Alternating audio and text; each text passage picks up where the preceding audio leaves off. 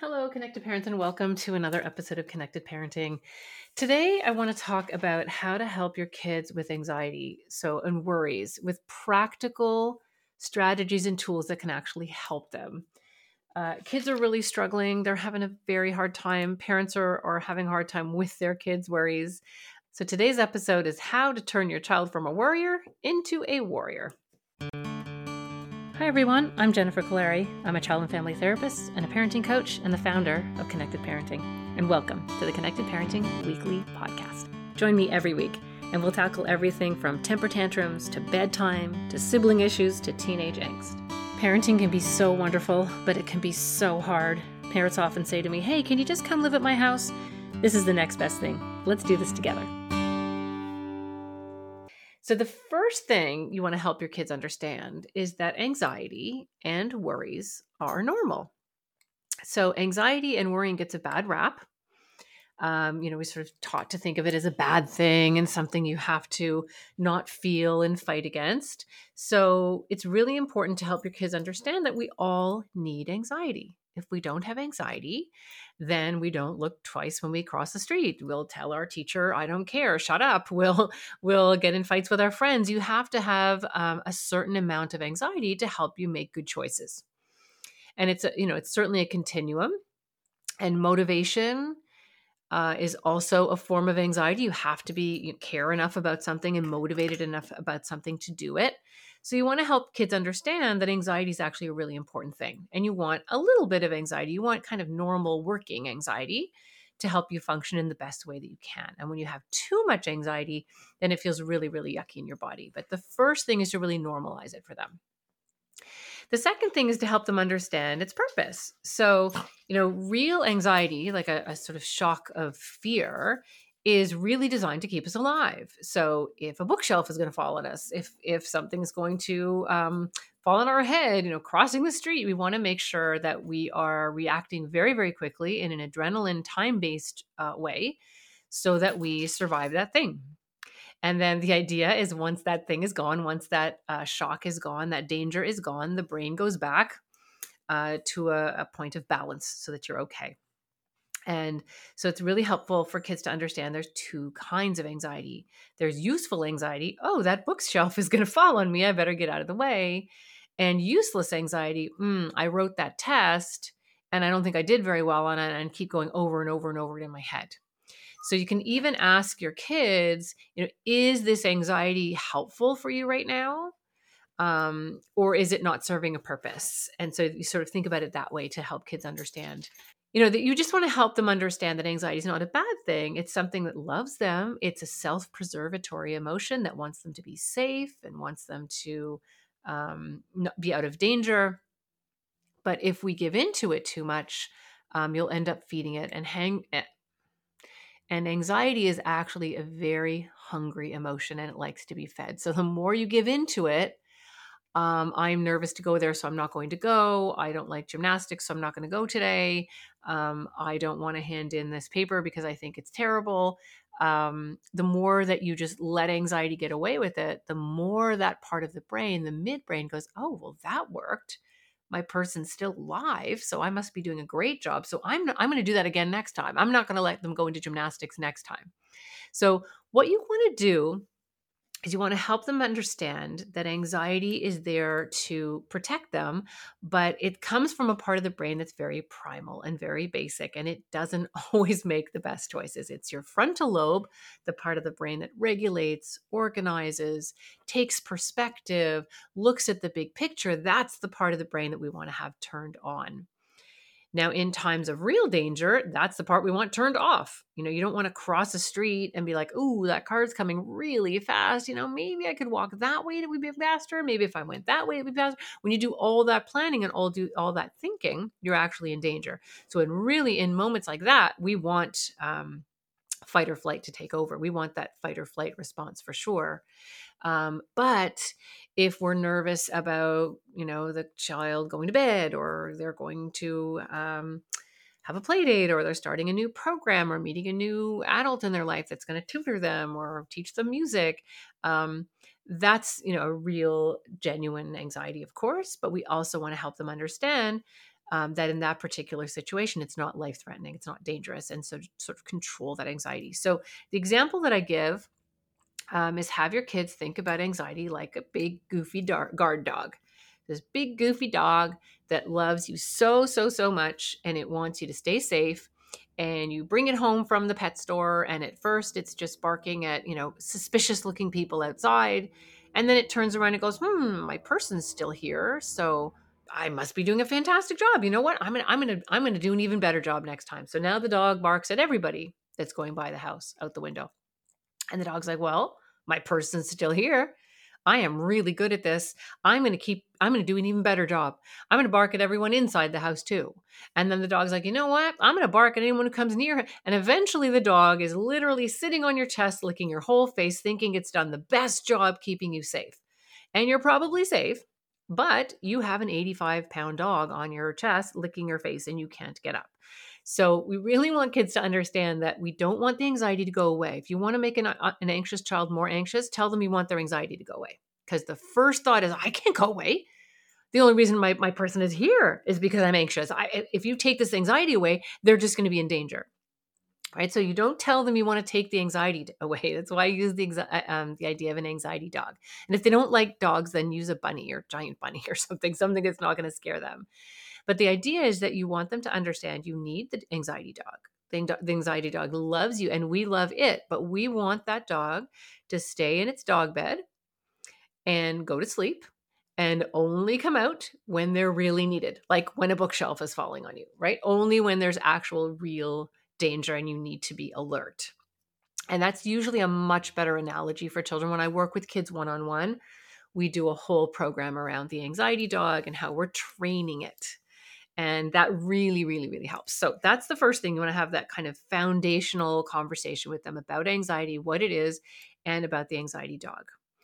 Um, and then you want to teach them some really practical strategies that could really help. So I'll give you a few right now. You'll have to imagine these because all audio. Um, the first thing you can do is actually have your child just put their hand over their forehead. Just put their palm over their forehead and leave it there and then relax their tongue in the bottom of their mouth and you can do it too and you'll you'll feel sort of an instant calming and the reason you feel calm um, is there there's actually hands are electromagnetic they're actually pulling um, energy really from the midbrain back up into the frontal lobe Okay, it's it's, it's sort of think of it as like a turning. It's turning it on. It's turning on the frontal lobe. This is why universally humans all over the world, if they're alarmed or alerted, they go and they put their hand on their forehead and and or their chest. Right. In both of those cases, you're bringing energy. You're bringing electricity to the part of the brain or to the part of the body that's needed in that moment. So when you put your hand on your forehead, you're actually drawing the blood, you're drawing energy back up to the frontal lobe so it can turn on and do its job, which is to take perspective, um, organize, inhibit, um, and all of those really important things that the frontal lobe does. So that's one really cool thing. Another thing that you can do, which is really, really helpful, is just focus on dropping your tongue. So have your child relax their tongue on the bottom of their teeth and just relax and when they do that, they'll feel their tummy. You'll you'll feel it too when you practice. You'll feel your stomach let go and you tell them your tummy just relaxes. And that sends a signal to the body that you're not in danger because the first thing you do if you're in danger is you tighten up your stomach muscles, you you tighten up all the muscles that protect your vital organs. You tense up, you squeeze yourself in, you start changing your breath um, and when you do that, you're sending a signal to the brain that something could be dangerous. Now, it, it doesn't matter that it's a Zoom class starting or a tiger chasing you down the street. The midbrain is not particularly bright. So its job is not to decide if something's dangerous. That's the frontal lobe's job. It just decides that something is dangerous, tightens up your muscles, and now you have cortisol and adrenaline flowing through your body. And that's what gives your child the, the butterfly feeling in their stomach. Um, and so if they relax their tongue and they relax their, uh, they'll relax their stomach, sending a signal to the brain that you're no longer in danger. Another one, and this is very classic, and I'm sure you've talked to your kids about this before, but breathing. So it's really important to do belly breathing, tummy breathing, right? You breathe in from through your stomach And then you fill up your chest almost like in a circular. So you're breathing in through your stomach, in through your chest. You're holding it and you're breathing out. And I call it four, five, six breathing. So you're breathing in for four, you're holding for five, and you're breathing out for six. And depending on the age of your child, you can imagine that they're breathing in uh, one color, breathing out another color. They can imagine that they're breathing in their worries and breathing out their worries, and they can see the little cloud traveling away. That can be really helpful. Imagery and imagination is so important for kids. This is their natural medium. This is how they kind of understand things. So, doing some really nice belly breathing, and you can do a few sets like that, and you can do it with them and reminding them to relax their jaw and relax their shoulders. That can really help. Um, another one which can really help, and again, you're using your imagination, but you can do this with all ages, is you have your children imagine the thing that they're worried about. So it's a I don't know, could be anything. Could be a test they have to take, or they're they, they're in bed at night worrying because lots of kids worry uh, at night. That's very normal and natural for them to worry at night. Um, so you actually have them imagine a picture of their worry. So I don't know, imagine themselves sitting in bed looking all scared, and imagine that the picture, and it's a photograph. And then you have them take their hands and actually um, close their eyes, but imagine the picture, take their hands and imagine that they're squeezing the picture from the top and from the sides. Just keep squeezing it and making it smaller and smaller and smaller and smaller until it's about the size of a postage stamp. Then you have them reach out, their eyes are closed, they're sort of reaching out and they're grabbing that imaginary little picture of the post that's a postage stamp size and they're dragging it down and dropping it low and by their left hand side. So they're just grabbing that and dropping it by their left hand side and they can let go of it. And next, they can imagine um, a picture again of them doing their breathing and dropping their tongue and putting their hand on their forehead and imagining themselves in a really happy place and just all the stuff that we've talked about so far. Have them imagine that in a bunch of pictures, like still shots. And then they can reach their hand out with their palm and slide that image to the left. And then they can imagine a scene where they feel great they're relaxed, they feel happy. It's so good to feel the anxiety gone, the butterflies are gone, they're just feeling quite wonderful and quite lovely. And then ask them to add color and sound and intensity to that beautiful picture, and then take that picture with their hands and pull it right into their heart. And this is a lovely technique that you can use with your kids anytime that they are worried about something. Um, I'll give you two more. Another great one is have them uh, think about the thing that they're worried about. So you want to do this in a space, a place where you actually have some space. So it could be in their, if their bedroom's big enough, they can do it there. You can do it in the living room or the basement. Have them imagine the thing they're worried about, the thing that they're quite scared about, and have it, have them imagine it right in front of them, sort of right in front of their nose, like they're standing right up against it. And then have them check in and see how nervous they feel about that. And then carefully, so they don't trip, have them take 10 very big steps back from that thing they're worried about. So the thing that they're worried about stays there and they're taking 10 big steps back from it. Then check in with them and ask how they feel. And they will almost always say, I it's weird, but I feel better. I feel much better. And then you have them take, depending on the space you're in, either 10 big steps to the right or 10 big steps to the left. So they're now farther away diagonally from the fear. Have them sit there or stand there in that space and talk about what that feels like. And then they can take 10 steps back to where they were and then 10 steps back towards their worry and have them check in and see if they feel better. And almost every time they will feel better, um, especially kids that have a really good imagination. Um, okay, so the final tool that you can try is have them, and you can do this with them. Go go on YouTube and put in um, inspirational movie music and listen to it first so it's not scary but it just sounds like the part in the movie where it's absolutely amazing and the hero is going to do something fantastic.